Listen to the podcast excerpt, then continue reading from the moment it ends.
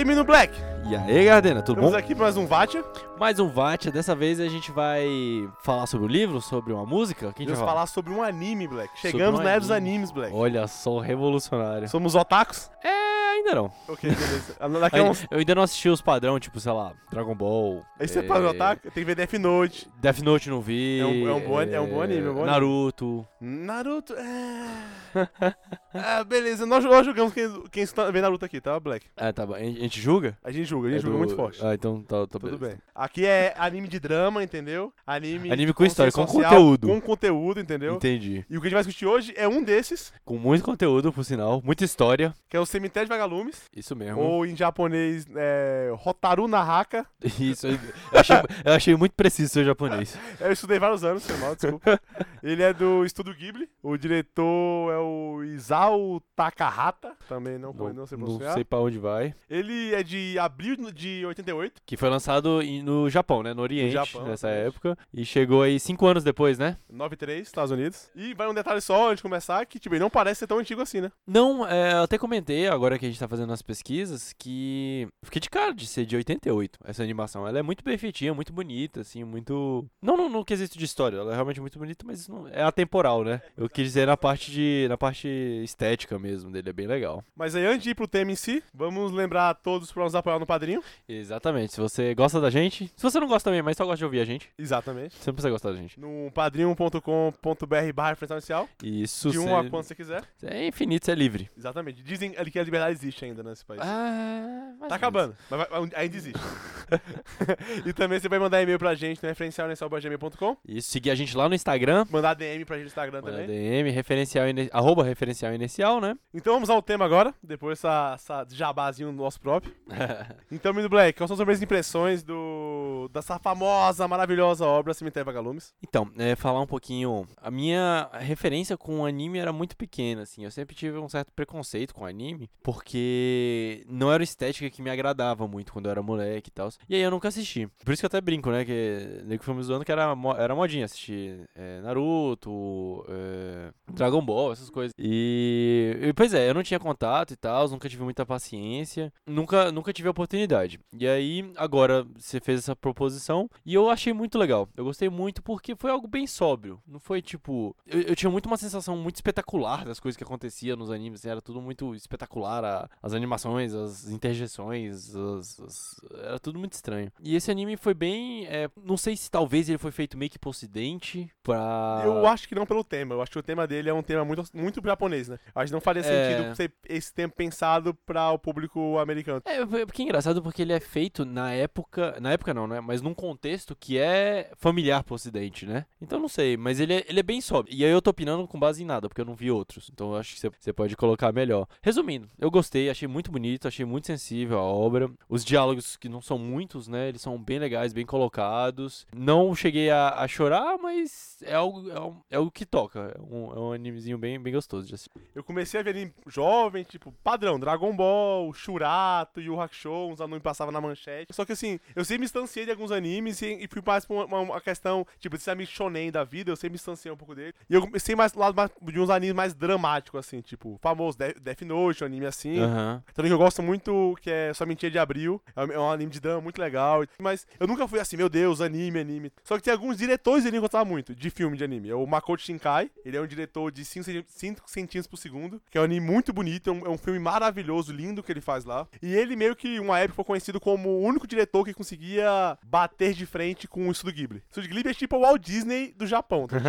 aquele anime de animação que todo mundo É, gosta. os premiadaços, Premiadaço. E eu nunca fui muito além pro Ghibli, tá? Eu nunca fui, nunca escutei muita coisa do Ghibli, nada disso. O único filme que eu, que eu vi foi o Pônio, que eu cheguei a escutar desse, mas assim, mas é um filme, é um filme bem mais infantil e tudo mais lá lá. E eu sempre tive medo, receio, eu achava mais certa, de assistir, de assistir Cemitério Vagalumes. Que você fala, meu Deus, é um filme muito triste, você vai chorar, é muito triste, muito triste. Eu falei, meu Deus, não quero assistir esse filme. Que filme é Uhum. esse que vai me deixar Vai deixar morrendo depressivo. Aí eu fui num bar com os brother meu, eles me recomendaram cemitério e pensavam falando sobre Ghibli, como era bom. E eles meio que me deram um falei assim, tá, deixa eu, deixa eu assistir, vou assistir o Ghibli e eu vou começar a assistir pelo, pelo o cemitério, que é em tese o filme mais dramático deles, mais triste e tudo mais. E eu assisti o filme, realmente é um filme muito bem triste, ele é, ele é tocante, ele, é um- Sim, ele toca um tema de, de uma, da, da pós-segunda guerra mundial, no meio da segunda guerra mundial ali, é bem pesado. Só que eu acho que não é um filme pra chorar, eu acho, pelo menos na minha visão. Eu acho, falta nele, que eu acho legal também, é o, aquela, aquela musiquinha, sabe, que dá uma subida pra você chorar, saca? Ele não tem muito isso. Aqueles ganchos que já, já tem um toque emocional, né? Tem aquela, aquela venda. Só que não tira a parte triste do filme. Como é triste a história que ele é filme e tudo mais. É um filme muito bonito, muito legal, muito interessante. Ele é muito real, Pensar- né? Ele é muito real, você pensar como é que é o mundo, esse mundo durante uma guerra, como é que as relações sociais elas modificam, como é que os valores meio que se modificam pra isso, como se fosse num ambiente de paz não ter esse jeito. Ele é bem tocante. O povo japonês também que viveu essa época deve ser muito mais pesado do que pra gente assistir. Ainda mais a gente vive num país, Brasil, que nunca teve guerra. É, Ou então assim, nunca teve guerra dentro do seu país. Isso pra gente é só. Assim, é, é- é discussões, né? As Sobre discussões. isso. Só que sobre- ele, é- ele é bem distante, né? Uma coisa é, é um povo que realmente viveu a guerra dentro do seu país, ainda mais em uma guerra que ele perdeu e foi bombardeado várias vezes. Então é bem diferente do que estar É, num país aham. onde vai- você ganhou a guerra. É por isso que, às vezes, eu acho que é é interessante, talvez. Talvez eles não tenham feito como mensagem, mas passa uma mensagem interessante pro Ocidente. Do que a, o, o- aquela galera foi submetida frente à, à força bruta que foi feita sobre eles, né? Mas é só um adeno mesmo. Eu, eu acho que é uma pegada mais, mais pra eles mesmo. Porque eles tocam. Eles não tocam isso da guerra, de como a guerra tá fudendo a vida deles. É mais como a reação das pessoas na, naquele ambiente tá forçando crianças a estar nessa situação. Justo. É, É, tipo assim, exatamente. a guerra é um problema, obviamente, tá lá. então, Em tese, parecia que a- as pessoas lá eram família rica, abastada, por causa da guerra eles estavam fu- fudidos. Os tios dele, aquela tia dele, um parente distante, fechou a porta pra eles. A população em geral fechando a porta pra duas crianças. Eu acho que tem muito mais uma crítica interna do país, ou não? É, é- é interessante que essa obra ela começa a tratar de, de situações que não são, vamos dizer assim, muito corriqueiras. Nessa, ne- na obra em específica é um extremo. E aí quando você começa a tomar certas decisões, como é, abrir ou fechar portas, como você falou, como falar ou não falar algumas coisas, e é mais ou menos disso que a gente tá querendo falar hoje, né? O que eu já tratar é um recorte do filme, né? Que é sobre a questão do Seita com a Setsuko, com a irmã dele. Que é a relação dos dois. Como é que o Seita, com bem novo, acho que tinha menos de de 12, 13 anos ali, ele era é muito. diferente. Assim, ele, ele traz- trazia pra você, no- pelo menos no começo, que ele era mais adulto, mas ele foi obrigado a isso, né? Ele acaba tendo, tomando essa responsabilidade de cuidar da,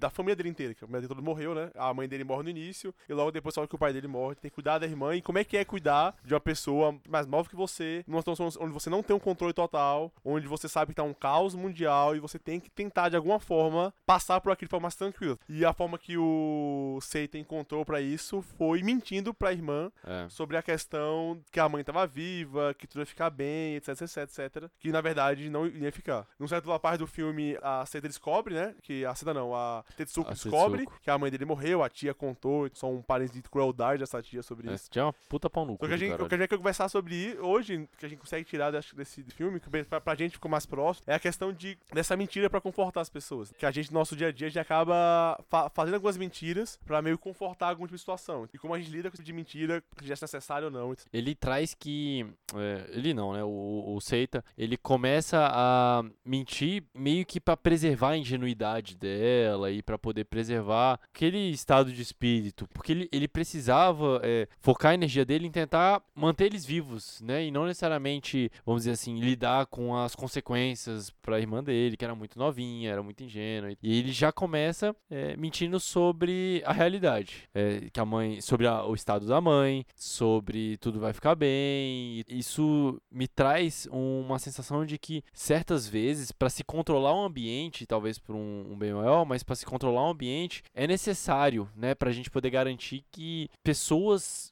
vivam ali. Tipo, que, que aquele sistema funcione. Sei lá, por exemplo, você tá num acampamento e acabou a água, alguma coisa assim. E aí você precisa pensar ali como vai dar um jeito. E pra não haver uma histeria geral, pra não haver um pânico e tal, você acaba meio que, que mentindo mesmo. Falando, ah, não, sei lá, tupir encanamento alguma coisa assim, para você conseguir ganhar tempo para poder, é, com o mínimo de pessoas possíveis, tomar uma decisão mais precisa, né? É interessante que é, a gente teve uma, uma coisa parecida com. Não é bem uma mentira, né? Mas uma, talvez uma omissão de informações. A gente tinha lá na, na equipe de competição que a gente participava na universidade que é, durante toda a parte, vamos dizer, normal do nosso projeto e tal, então, época que a gente estava na universidade, umas épocas tranquilas, havia, havia uma democracia, todo mundo opinava, sempre todo mundo falava, as reuniões demoravam sete horas porque todo mundo falava. Saudades.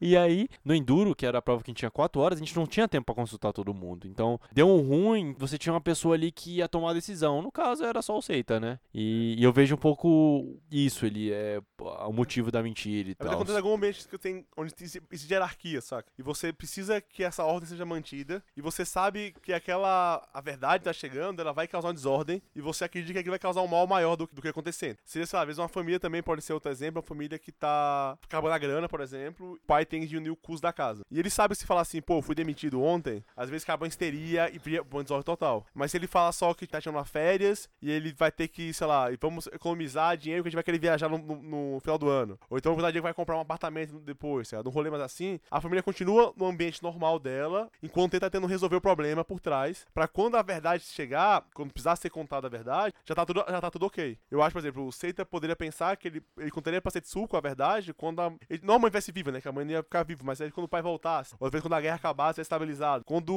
a mãe ter morrido, ou então esse problema tá acontecendo, não fosse um problema tão grande de resolver, ele deve ter um, um sustento maior. Quando ele pudesse ser o único problema. Exatamente. Não quando ele é só mais um e etc, etc. E, mas uma dúvida que, que fica, eu acho, pra, pra gente, quando a gente tá esse, esse tema, é se, é se, se pode se mentir. Se essa mentira é uma mentira pra, pra proteger alguma situação, se existe algum limite. Se eu posso mentir sobre tudo, porque assim, sempre vai ter uma situação de mentir seria melhor que não mentir. Então seria, por exemplo, sei lá, às vezes nem é nem mentir, mas é um controle da situação que você quer controlar. Aí você quer pegar uma carona pra sua casa e você vão jantar com um grupo de amigos. Aí você pode falar, ah, não, abriu uma hambúrguer lá perto de casa, muito boa, muito gostosa e tudo mais. Às vezes não é tão boa assim. Às vezes nem abriu agora. Às vezes você nunca foi lá. Então você fala isso pra você controlar a situação para chegar lá. Pô, Obviamente é bem diferente do que o, do que o Seita fez. É, é uma mais uma. É, não, é, não é pra resolver um problema. É pra meio que tirar uma vantagem pra si. Mas não deixa de ser uma mentira pra controlar a situação. Tem um limite pra isso? Você acha que tem algum. onde você quer chegar? É engraçado porque em ambos os casos, independente da situação que você tá observando, então, se é a família que perdeu a principal fonte de renda, se é o irmão que tá no meio da guerra ao Léo, ou se é simplesmente uma carona, é manipulação. Estamos manipulando terceiros, né? E é complicado o fato de você colocar um peso em certas coisas, porque a gente coloca extremos, fica muito claro, mas às vezes você quer, você não tá tão no extremo, você tá mais ali no meio, você tá num, numa coisa mais difusa, do tipo, alguma decisão mediana, assim, sei lá, um trabalho, alguma coisa assim. E eu acho que é complicado porque eu, eu acho que deveria deixar só pros extremos, porque as pessoas, a gente vai discutir mais pra frente, mas as pessoas tendem a agir, a mal, a receber mal quando você vai lá e desmente. Porque você parte do pressuposto que você é mais qualificado, talvez, para poder tomar aquelas decisões naquele momento. Tipo, é, é, tem situações que eu coloco que, tipo, porra, mas eu não queria ser protegido, sacou? Eu queria participar daquela decisão, eu queria, eu queria ter opinado. Ah, eu me acho uma pessoa muito sensata. Todo mundo se acha uma pessoa sensata. E aí eu entendo o outro lado, quando o outro lado da moeda, quando a pessoa fala assim: "Ah, mas se eu tivesse contado para você partindo desse pressuposto, eu teria que partir do mesmo pressuposto para contar para todo mundo e ia virar uma histeria geral". Então, é, eu, eu acho bem complicado.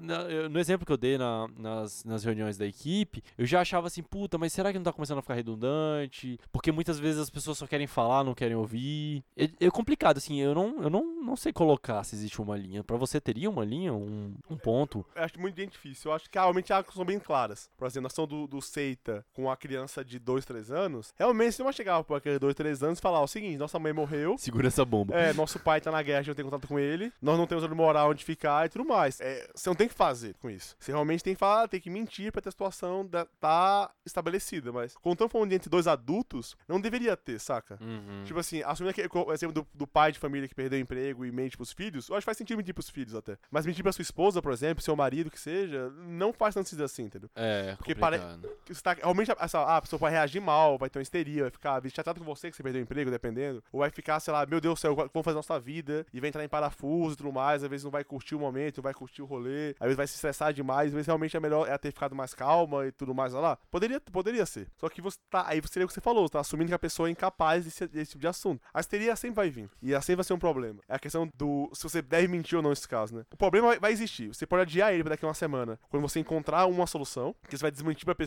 A pessoa vai entrar em histeria de novo, vai ficar puta, vezes com você, vai perder confiança. Ou você pode jogar o programa pra agora. E falar assim, ó, isso aconteceu, e você vai atrás da sua solução. A solução saiu diferente, pode ser diferentes situações? Provavelmente vai ser diferente, obviamente. Sim, mas sim. entre dois adultos, eu acho que esse, esse tipo de mentira pra situação é, é, é, é preocupante. Não, não deveria ser o standard, não deveria ser o padrão, não deveria ser o esperado pra ser feito. Eu, eu evito, assim, eu entendo a utilidade disso, mas eu evito. E aí, o modus operandi que aí eu aplico, né, é do tipo: existe uma situação X que aconteceu, é chata, eu tenho só, só eu tenho a consciência dessa situação e eu preciso comunicar a terceiros, sei lá. Eu já trabalho na minha cabeça possíveis soluções, porque eu acho que quando você tem possíveis soluções, você atenua a histeria, você atenua o medo do desconhecido. Talvez existe um pouco da, assim, na minha prática pessoal, eu dou uma procrastinada mínima eu conseguir achar, e eu não preciso nem achar a solução é, final. Eu tenho pelo menos falar assim, ó, temos um problema, eu tenho um, um feeling que a gente consegue resolver isso, sacou? Tem um norte, não, não precisa de desespero, a gente vai sentar aqui juntos e vai resolver isso. Mas também isso é uma questão de você achar que tá superior com os outros, né?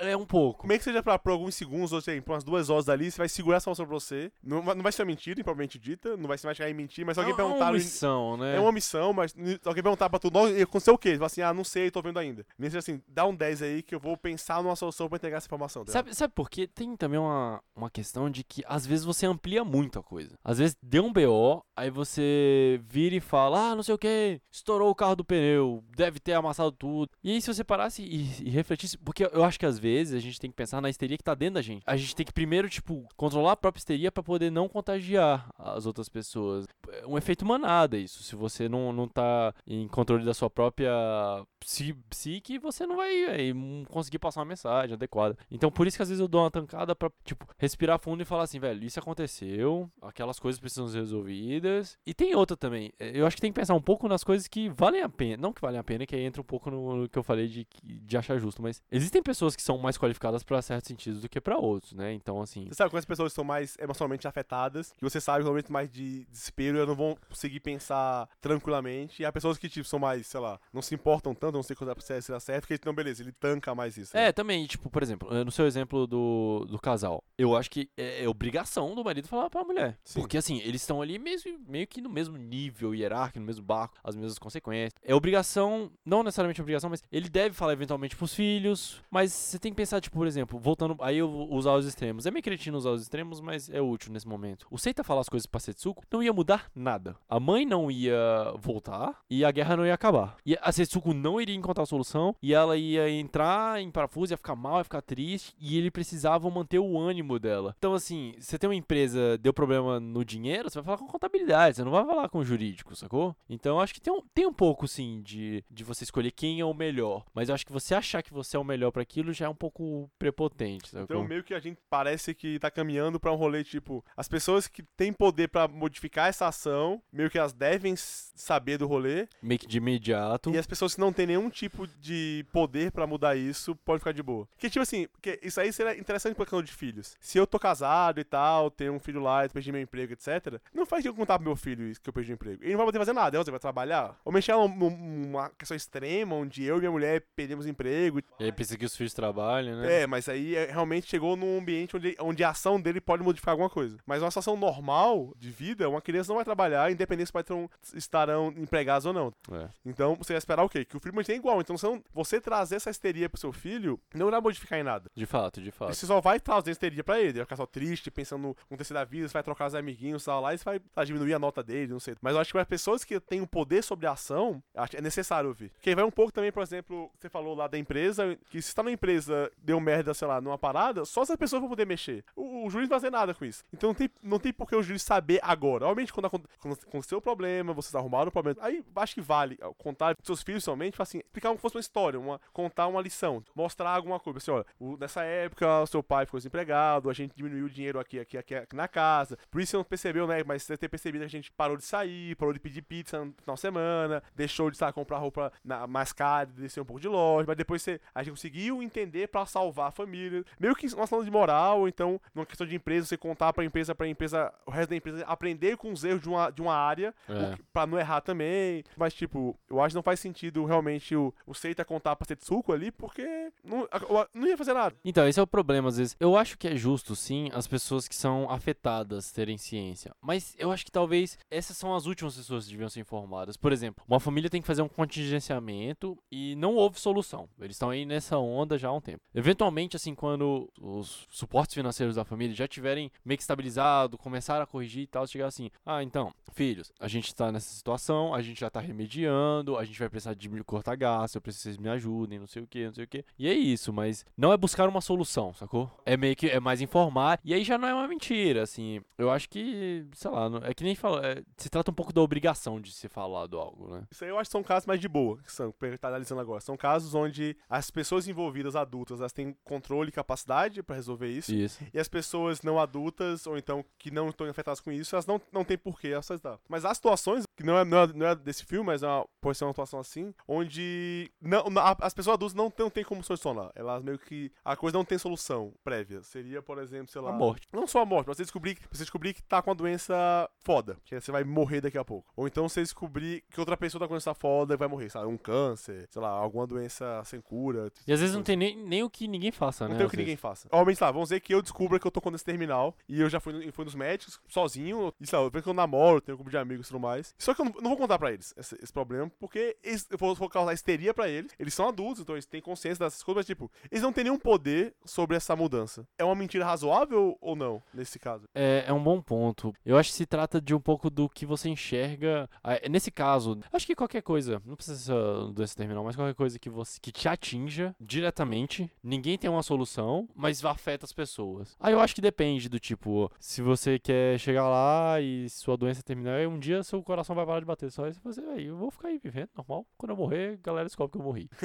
e eu, eu acho que eu faria um pouquinho desse. assim. Eu, eu iria, tipo, nessa, véi, vou indo assim, eu vou morrer de qualquer jeito, sacou? Então. Eu tenho essa não, eu acho que contou um problema muito sério na minha vida, muito sérios mesmo. Problema financeiro que seja, problema na, na, na universidade, ou então problema de saúde, alguma A não coisa ser que eu assim. precise de ajuda, então alguém poderia resolver. É, mas talvez eu tenho problemas que eu acho que não tem. Eu, eu, assim, realmente, eu, eu, me botando com o superior também, mas. Mas é a sua vida. É minha vida, né? Mas Mas, é, mas assim, eu tô com um problema muito sério, então eu acho que é um problema muito sério, eu não acho que não tem solução. Outras pessoas não podem me ajudar, ou talvez eu não quero ajuda, não sei. Eu tento guardar pra mim, e guardo até resolvido isso, e, e provavelmente vai morrer comigo, provavelmente. Ah, sim. Eu não tendo a falar. Às vezes afeta pessoas ao meu redor. Afeta minhas famílias, meus amigos e tudo mais, mas eu tendo a guardar pra mim isso aqui porque é meio que é meu. Então, meio que assim, seria. Eu, eu no caso do Seita, por exemplo. Às vezes, se, se fosse uma casa da minha tia, ou então procurar, por exemplo, ele, ele roubar a comida da fazenda lá, né? Aí ele vai e fala: Não, que minha mãe morreu, que meu pai tá na guerra e morreu na guerra. Obviamente eu não falaria isso pra essas pessoas. Eu guardaria pra mim esses problemas meus, que eu acho que esse cara não tem o que ele fazer É. quanto a isso. Mas eu, eu tomaria mais de atitude mais, sabe, individualista nesse sentido. É, no aspecto do Seito, eu acho que era meio que fazer uma chantagem emocional mesmo. É, não, sim. Eu, eu entendo o que ele fez e é razoável. É, não, não tô, tô julgando, tô falando que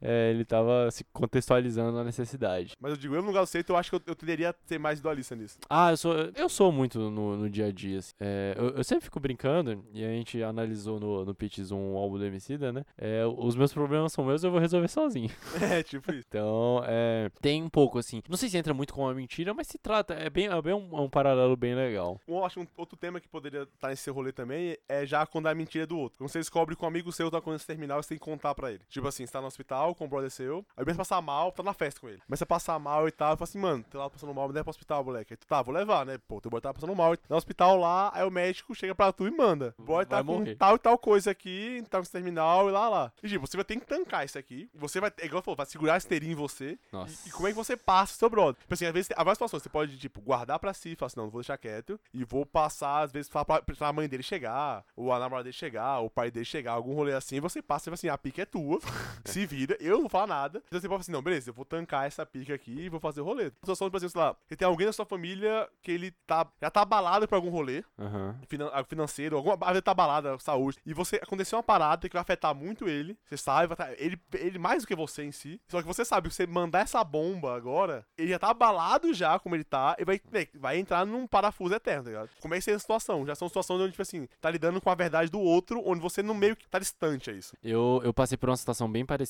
que a pessoa foi fazer uma cirurgia pra resolver um problema, e aí ele saiu da cirurgia, não resolveu o problema. Não só não resolveu o problema, como descobriu mais problemas. A pessoa tava desacordada, e quando acordou, não sabia o que tinha acontecido, né? Porque tava na cirurgia. E aí eu era a única pessoa lá no quarto pra falar assim: ó, seguinte, você não só entrou na faca, como você saiu igual e pior. Pra minha sorte, essa pessoa lidava muito bem com toda a situação. Então eu cheguei, aí eu fui explicando aos poucos, ah, fizeram isso, isso e aquilo, abriram, identificaram, só que não, é, a situação era aquela que já era esperada e identificaram um pouco pior e por isso não mexeram. Então, é, nessa situação foi muito tranquilo porque eu já, já sabia que a pessoa lidava muito bem com tudo aquilo, mas eu acho que é um pouquinho fora da curva. Eu, eu acho que eu procuraria me aconselhar. É foda porque, por exemplo, não sei se é por causa da doença terminal, dependendo, você não tem muito tempo assim pra procurar um apoio psicológico, espir- espiritual, sei lá. Eu acho que eu buscaria algumas pessoas próximas, não pra passar a pica, tipo, sei lá, os pais da pessoa, que são as pessoas que mais conhecem, a namorada, o namorado, os irmãos, os melhores amigos. Mas eu acho que eu buscaria a pessoa pra falar assim, velho, tem essa situação aqui e eu preciso contar pra essa pessoa. Não, não tô transferindo, só me ajuda como é a melhor forma de passar, Se sacou? fosse um apoio profissional, tipo um psicólogo, é, tipo um coach. Aí não, moleque, aí não. Vamos falar de coach aqui não, moleque. Podcast que é uma porra de respeito, tá ligado? Mas eu acho que eu procuraria ajuda, assim, admitindo a minha incapacidade, porque é uma situação bem complicada. Nesse caso de One Brother, eu realmente eu acho que eu, eu fugiria um pouco da raia. Porque eu acho que eu não tenho um direito de fazer isso perante uns pais que vão conhecer muito melhor ele. Obviamente, se É. fosse o meu irmão, fosse meus pais, aí eu, eu teria que assumir a pica porque eu não tenho pica pra passar. Mas de um brother assim, se eu- tu tá doente, não lá, liga pra tua mãe, assim, resolve aí, eu tô aqui do lado, eu tô aqui. Eu, É, é, é é assim, justo, é uma visão justa. Eu, eu, eu não sei como é que a- como vocês, como vocês lidam normalmente com esse problema na sua casa, como é que o Blaze Black lida com isso, eu não, não conheço. Aí eu realmente não sei, eu passaria a pica pra alguém. Mas, por exemplo, no caso de uma, alguém da minha, da minha família, ela acabou de perder um parente e você descobre que outro parente seu tá com um problema terminal. E como é que você fala pra, esse, pra essa pessoa que acabou de perder esse um ente querido, que vai ter um segundo ente querido que po- possivelmente possa se perder, ser ela perdido já também, se entendeu? preparar pro próximo. Porque assim, vai, vai chegar essa hora. E como é que lida com isso? Você mente, fala assim, não, tá. Assim, às vezes tá, esse fulaninho foi pra uma cirurgia. Fala assim, não, a cirurgia sai, saiu igual sou, cara, pode sair pior. Como é que você fala essa pessoa? Não, saiu pior. Fala assim, não, saiu tudo bem. Como é que é esse rolê? É, é é foda. Eu, eu São vejo. situações que eu não quero estar, tá ligado? Mas eu acho que são situações bem plausíveis. É, Quanto mais tempo passa a vida, mais, mais a gente pega essas situações, tá mais a gente pega situações. Porque você mais começa a virar adulto. É, e Você tem menos é, cadeias hierárquicas sobre você. Mas pessoas não passam pica pra você em vez de você passar pros outros. né? Exatamente. É complicado. Eu, é foda, é meio que sair, fugir da pergunta, mas é, eu veria, eu procuraria o contexto, sacou? Eu procuraria Sim, sim. ajuda. Eu acho que faz sentido o contexto valer muito, valer muito aqui. Como falar, quem é a pessoa, como ela lidou com o primeiro problema. Porque eu, eu sinceramente acho que o contexto vai responder a pergunta: os fins justificam os meios, sacou? É, o contexto do, do Seita na Segunda Guerra, os fins justificavam os meios, o fim era a sobrevivência deles. O, o exemplo do, da carona, você falar que tem um restaurante aberto do lado do seu coisa, mas você sabe que ele já fechou há um tempo. O fim não justifica o meio, sacou? Não, não, não tem porquê. Então eu acho que tem situações que a mentira, ela vem para o bem, sim. É meio complicado, porque é sempre muito subjetivo, né? Sim. Então, é, é foda até quando ah, alguém age certo. Porque na cabeça dela, o fim justificava o meio, mas na sua não. E aí, quem, quem é a pessoa que te- deve ter o critério? Assim, que uma coisa é estar na situação de você dar decisão, de tomar a decisão, né? Outra coisa é você for tomado por alguém essa decisão. É. E o mestre líder vai conversar com uma pessoa, e aí, brother, que você não me contou que tava com esse terminal? Ou que você não contou que lá, lá é o teu pai. Pai, porque você não me contou que você tava com desempregado, mano? Eu ontem eu saí pra uma baladinha ali, gastei os 50 contos que você me deu. Tivesse me contado, eu não teria, não teria saído, teria ficado em casa. Eu, eu teria entendido isso. Por que você não me contou isso antes? É foda. Porque ninguém faz as coisas querendo mal, assim. Sim. Pelo menos, a não ser que você seja um psicopata, mas. Ainda mais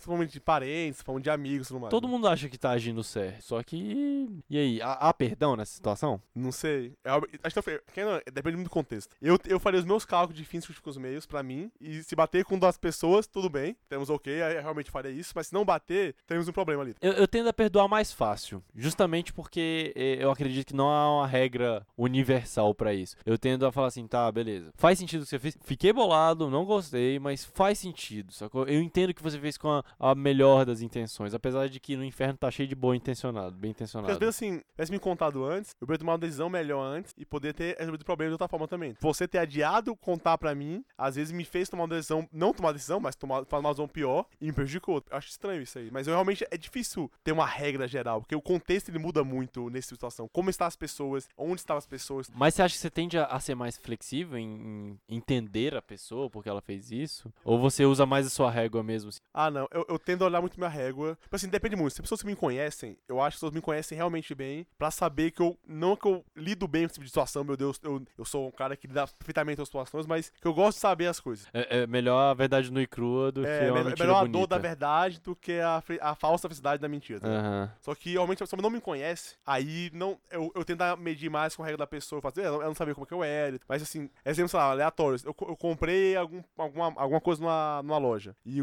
tá quebrado. Veio quebrado, aí o cara, em vez de falar que veio quebrado vai demorar mais sete dias, ele fala que tá em atraso pra esperar chegar na situação e tudo mais. Esse caso, assim, eu, eu entendo porque ele fez isso. Porque realmente, normalmente os nossos clientes vão ficar mais putos se ele falar que, que, deu, que não tinha no estoque ou que veio quebrado e comprar outro, uma coisa dessa assim. Mas se a pessoa me conhecer, se for uma loja que eu já frequento várias vezes, primeiro que ela manda a verdade minha, ó, vai deu ruim aqui, vai demorar mais quatro dias, não foi nem atrás, não fica esperando, não vai vir. Tranquilo, não vai vir, daqui é só daqui a uma semana. Tá, eu comprei um microfone pro podcast, então fez, comprei um livro pra estudar pra uma prova. Eu prefiro que o cara me conte, tipo, ou no- o livro que tava aqui no estoque não tá mais, eu errei isso aqui, vai demorar um mês pra chegar, do que ele falar, tá, não, mandei no correio, então, tá, mandei, tá chegando aí, tá dentro do atraso. Pra chegar, tá assim, olha, não chegou ainda, deu algum problema aqui, eu vou mandar outro. Meio que pra isso, eu, é, eu, eu vou julgar mal o cara, mas eu entendo, porque normalmente o cliente, mas... É, assim, eu, tendo a julgar bem mal porque ele só contou a mentira pra se safar da consequência. É, não, mas eu, eu, eu quis dar esse exemplo pra outros tipos de coisa. Mas, Mas tipo esse, assim, esse é um exemplo muito bom, porque é, é meio que o conceito da mentira. As pessoas mentem pra não enfrentar as consequências. E o que a gente tá falando é uma mentira pra não enfrentar as consequências. Pra não enfrentar a consequência da Sezuko ficar bolada porque a mãe morreu, é pra não enfrentar as consequências dos filhos entrarem em parafuso porque não tem dinheiro em casa, é pra não enfrentar as consequências. A questão é a seguinte: existem momentos em que as consequências vão afetar as próximas decisões. E existem momentos que a consequência só afeta a pessoa que tá emitindo a mentira. Então, é, a maioria das vezes, na situação que a gente contou agora, a maioria dessas mentiras, elas vão impactar é, É, coisas futuras. né? exato. Mas o ponto é, quer dizer, a questão é, eu tendo a perdoar quando a pessoa não me conhece muito. Ah, tá. Porque, não, exemplo acho que foi um mau exemplo.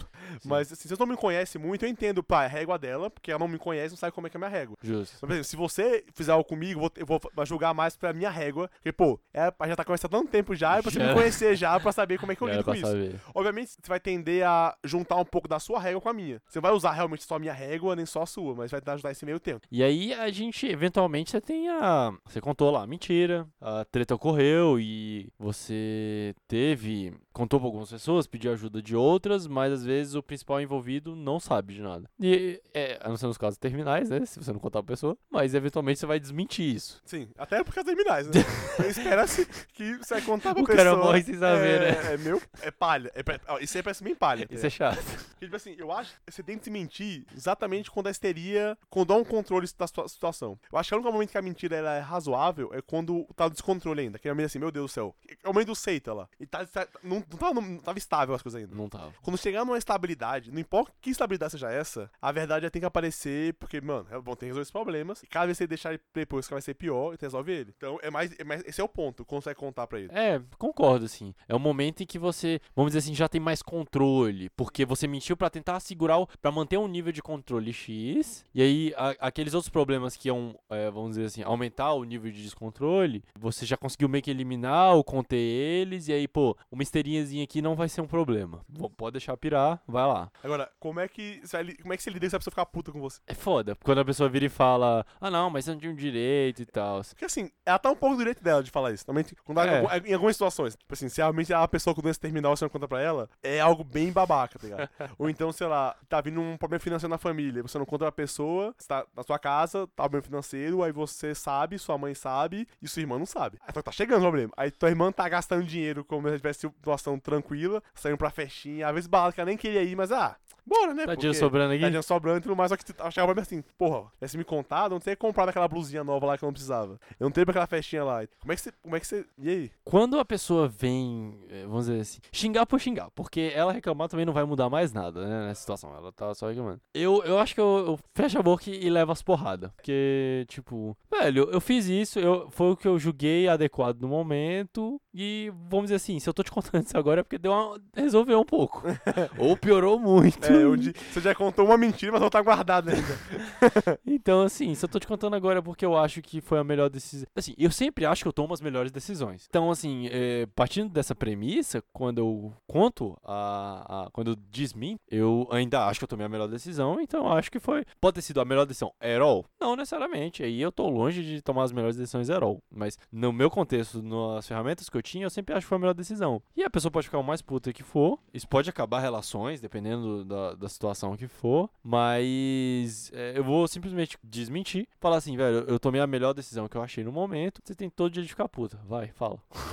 Você, você aguentar a porrada, né? Você. É, eu vou. Porque assim, eu acho que na hora que você mentir, você tem que ter consequência aqui na frente, você vai ter que aguentar a porrada. Porque uma coisa é você mentir. Porque uma coisa é mentir pra fugir da porrada. E outra coisa é mentir pensando em desmentir. Eu acho que em todas as situações que a gente falou aqui, você sempre tem que estar pensando em desmentir. Eu acho que essa mentira sempre tem que ter um início, meio e fim, sabe? Não tem que ser algo indeterminado. Porque mentiras indeterminadas, primeiro que elas são contadas por motivos tórpidos, assim, motivos nem um pouco nobres. E segundo, porque, velho, é, é aquela. É, aquele ditado velho, mentira tem perna curta. Porque você não vai contingenciar, contingenciar todo mundo em volta dessa pessoa, E né? quando chegar esse problema, vai ter um bola de neve. E aí, cada vez que você demorar mais pra desmentir, parece que a dor que a pessoa vai sentir e a raiva que vai sentir de você é cada vez mais justificável. Exatamente. Eu acho que eu tenho igual a você. Eu, fico calado, aceito a dor. Tento só explicar a pessoa, olha, por que eu tomei essa decisão A, B C, por que eu fiz isso. Mas depois disso, você quer ficar puta comigo, você tá no seu direito. Deixar falar comigo pra sempre, você tá no seu direito. Eu não sinto mal por você, obviamente. Eu, eu entendo o seu ponto. Quer voltar a conversar comigo, bater um papo, a gente conversa. Foi, foi- foi muito interessante tudo isso, porque você meio que tira o caráter da mentira disso tudo. Porque a mentira tem essa conotação negativa e ela é negativa, né? Mas se trata de um, de um controle de danos. e- Então eu defendo muito que quando você toma a decisão de omitir algo. Porque é uma omissão, não é mentira, vamos dizer. assim. Porque eventualmente você vai revelar. Hum, não sei. Eu, Aí- eu espero que você revele. Não, mas até você é velho, é uma mentira momentânea que seja. É, é, é, tá. Porque, é, é, assim, beleza, alguns casos, mas assim, o cara tá no terminal, exemplo. É, porque omissão é não e- falar, né? Mentira é você é, É, o manter um. assim, "E aí, como é que foi? Tô bem? O cara, não, sai de boa e tal. Você sabe que não tá, só que entendeu? Tipo isso. Ou então, sabe, a vida financeira das pessoas. Eu vou estar assim, ô pai, eu queria pedir pizza hoje à noite. Aí eu falo assim, ah, tô cansado de comer pizza. É, toda é semana mentira. e Aí não, omissão. Ah, vou, bom, vou comer pão mesmo, que tá, que tá, com saudade de comer pão. É uma mentira, é uma mentira. É, uma menti- é, é uma mentira. É, beleza. é, faz sentido, é uma mentira. É, só que eu acho, então, assim, sempre você.